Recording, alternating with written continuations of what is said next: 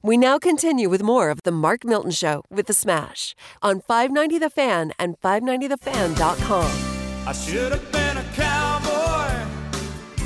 I should have learned to rope and ride. Wearing my six Welcome to the Mark Milton Show. Everybody just calls me Smash. St. Louis, you know me. I tell you what, as is always, turn you on to the good stuff. Before we get into the, the meat of this particular break right here, I got to ask you, should have been a cowboy. One of my favorite songs, man. Why do you pick that as a uh, theme for the show? So Toby Keith, big hero of mine ever since 9/11. That's when it really when I got into country, country music. Uh, it's really my go-to karaoke song. Sort of sort of ironic because I always thought you got to do that on the I show always, someday. always thought I should have been a cowboy, not a tax lawyer. But um, even though I've never really ridden a horse, I've kind of walked on. You know, Right. I've been on a horse that's been walking, but.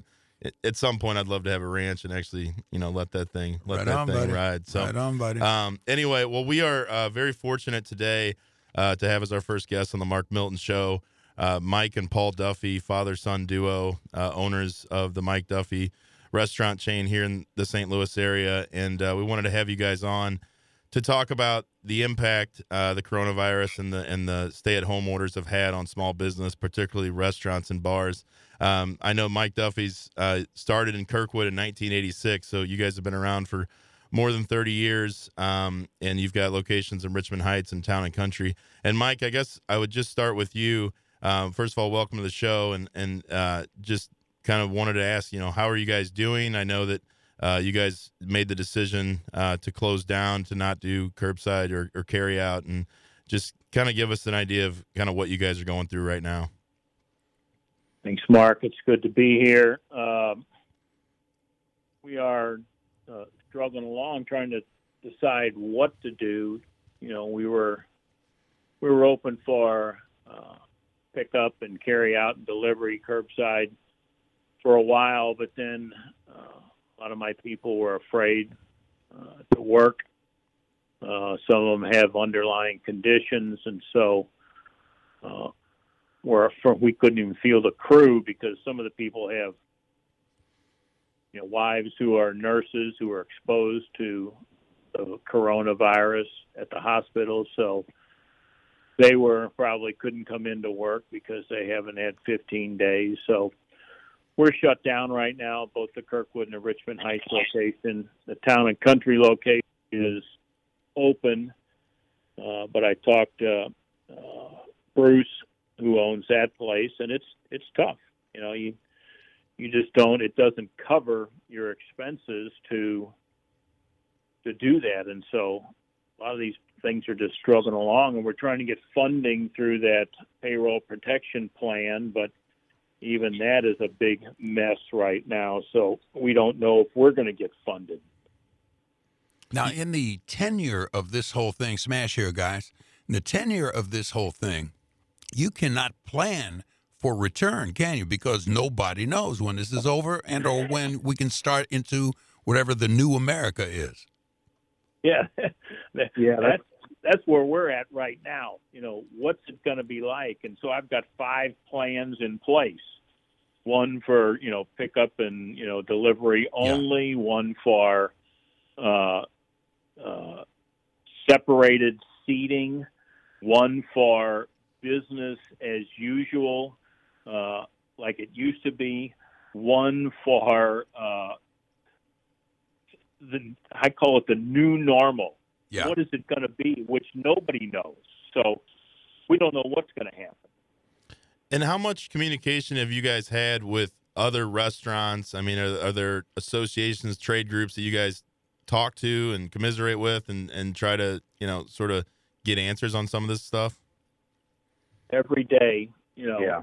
we're on the phone with different restaurants saying, "What are you guys doing? What's working? What's not working?"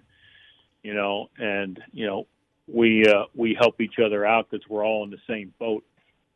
Sure. And and Paul, maybe you can talk a little bit about sort of the ecosystem that's that's impacted. I mean, obviously you guys have suppliers, vendors, things like that that I don't think people talk about as being impacted by this, you know, closure of restaurants and bars. Could you could touch on that a little bit?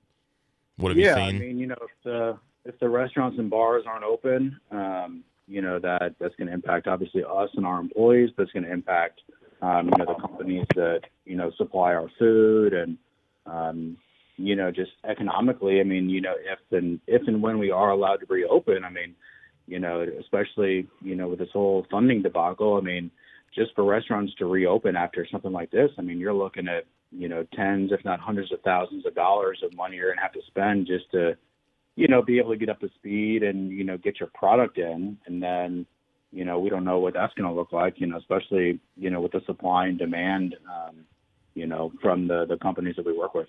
Yeah, and, and I know there is a lot of frustration out there, myself included, with the Paycheck Protection Program.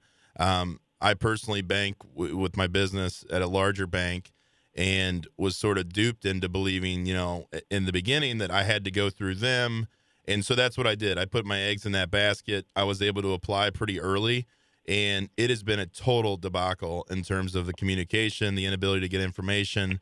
Um, I've been told that I'm just awaiting my phone, my final loan documents to review and sign, and um, it's been a very frustrating process. And and you know, I know many of my clients are experiencing the same thing. I work with a lot of small businesses, and um, you know, if they don't get this money soon, um, they're going to go under. And so the idea was, you know, we're going to give you your monthly payroll costs or two two point five times your monthly payroll costs, and that amount would be forgiven as long as the money is used for rent, utilities, and payroll. Well, if you're, you know, at a point where you're not going to be able to continue in business, then it's pretty much worthless at that point. So tell tell me a little bit about what you've experienced in terms of applying for the PPP, and also have you considered the EDIL, which was the original the economic disaster injury loan? That again, there was talk that you're going to get ten grand within three days once you apply for that. I don't know anyone that's actually gotten it from the SBA at this point. Well, this is the issue: is that you know we've applied for that PPP, and same thing. I applied, you know, the first day, and it's been nothing but put on hold. And so I'm on, you know, the phone with my bank and other bankers this morning just to see where we're at in the process. You know, and there's a seven-step process till you get the funding, and I don't know anybody, any restaurant that I know of yet who has been funded, who has got the money, and so it's uh we applied for the ED the you know disaster loan uh, first day also. I haven't heard anything on that. They've asked, you know, do you want the 10,000? And I said yes for both my restaurants. Right. And we haven't heard a peep on that yet. So nothing we've heard on that. And that's more of a 30 year loan on whatever you can uh, at a low, well, not a low interest rate, but a, at least a fairly low interest rate. But we haven't heard anything about that. And if we don't get, you know, funding on the PPP, you know, 30,000 restaurants have gone under uh, completely. In this area? projecting another, another. No, this is nationwide. Nationwide, Another okay. 110,000 are Wow. supposed to fold completely Oh, at the end of April.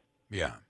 My goodness. And so the restaurant industry, hospitality industry makes up 4% of our total GPA. hmm Well, let me let me ask because you always uh, see on TV, and we're in this together and, and everything, and you know help out the restaurant workers by giving them tips when they bring the food out to your car, whatever the case may be. Does that really help the restaurant? Because if the restaurant ain't in business, there ain't going to be anybody there to to help tip you. Mm-hmm. No, it helps the restaurant workers, Yeah. but it doesn't help the restaurant. Because you ought to be cognizant of the Because fact that you got to have that. That goes straight to the workers. Yeah, you got to have that restaurant base. Otherwise, there's not going to be mm-hmm. any work for the worker. Well, and- I've talked to Yeah. people in the restaurant industry who, you know, right now their workers, you know, they're better off claiming unemployment and getting the extra money from Yeah. the CARES Act than to go back to work. So I imagine you're going to have a real hard time if and when you do reopen getting those people back to work. Aside from the fear of, you know, the coronavirus itself, I think there's an economic reality that hey, if I'm getting you know, unemployment benefits plus the extra 600 a month from the federal government and I could stay at home. I mean, I know that that's not, you know, the, the best way to look at it, but I think that's just the reality for many people. I mean that it's you know that's definitely part of it, but at the same time, you also have a lot of people who you know do very well in the service industry. I mean, there's you know servers and bartenders and you know chefs and people like that who make you know phenomenal money and who actually love what they do, and so you know you can't. I mean, you you know, obviously, if this is a you know two week thing or whatever, you know that's understandable. But you know, we're going on a month, and you know, you can't just you know re jumpstart you know an economy the size of ours just with a snap of your fingers. Have you had any communications with any political leaders, local leaders about you know sort of next steps? Um, I mean, I've reached out to you know a couple different um, couple different folks. Obviously, I haven't heard anything back. Um, but you know, they're they're not, you know, frankly, you know, they're not business people. Yeah. You know, so I don't think they understand the the actual economic impact of, you know, what's actually. I wrote letters to the, the frustrating part. I wrote letters to the president, both of our U.S. senators and the uh, our U.S. representative, and this was um you know three weeks ago, and said the issue here is business interruption. Our business has been interrupted. Yeah. And we have business interrupted insurance, and I said you guys need to back the insurance industry to get pandemic out of their exclusions hmm and to get the you know it's we've been shut down by the civil authority and so that should be covered under business interruption but they're not honoring that right now and so i sent the letter to the president and the senators and the congressman and said we need to get business you know, interruption back on the line Now, when it comes back to the new norm, how much money do you think you guys will have lost up to whatever that particular date is? You you you losing a thousand bucks a day? You're losing Um, ten thousand bucks a week? oh, How's uh, all that play? Um, you know, I was kind of doing the math just just for our Richmond Heights location. Um, you know, when they uh, when you know the St. Louis mayor and the county executives had their press conference on uh, St. Patrick's Day. Um, you know, if we if we're shut down for two months uh, at our Richmond Heights location, we're looking at uh, about half a million dollars a month. Oh my goodness! Really? Wow! People don't know that, man. know, yeah, so obviously, you know, we're getting, you know, we're losing that money, and you know, obviously they're still getting paid. You know, that's Yeah. a whole nother issue. But um, you know, that's you know benefits that you know we can give our employees. That's um, you know that's taxes that you know we're not paying. So um, you know that's that's the frustrating part. Not not the taxes part, but you know just the the economic impact that it's really having. Um, And, and that's one thing I think it's not being talked about either. You know, the government is issuing all this money, you know, handouts, whatever you want to call it, and they're losing a tremendous amount of revenue. Both the federal government, when you think about payroll taxes, Right. sales tax is a huge funder of local governments, state and local governments, and you know that's going to be, I think, the next big crisis is you know these state and local governments running out of money because. If you're not going Yeah, I in and shopping and, and generating that sales tax, Right. especially in St. Louis County, I mean, you know, the sales tax is Yeah. very significant. It's probably, well, I think, close to ten percent in most municipalities, Mhm. um, and so that, that that is a real economic concern that I have. Yeah, it's that, and the you know the mental health aspect has not been talked about very much. I mean, I was reading some the other day that you know domestic violence um, cases have jumped by 43 percent in Jefferson County. Oh wow! No kidding. So Sometimes you're you too know, close. say- I mean, you know, getting Yeah. You know getting money from the government, I guess, could be a, a good thing, but at the same time, you know, when you know you're dealing with you know this, and obviously it's a trying time for everybody, but you know you have to look at the mental health side of things too. You know, the, with you know domestic issues and you know calls to the suicide hotline have surged, and you know how many people are just drinking all day. I mean, that's Yeah. you know that's a whole other issue that isn't really talked about. Mike Duffy's a monolith amongst restaurants in the history of St. Louis from the early days to the present day, and who knows beyond this particular day. That's Mike Duffy, Paul Duffy. We appreciate you guys being here on the Mark Milton Show. smash mark we love you guys you're doing a great job appreciate you having us on All right, big blessings Thanks, on you guys. guys over there. Hey, we'll be back in just a moment here. You got it on the Mark Milton Show.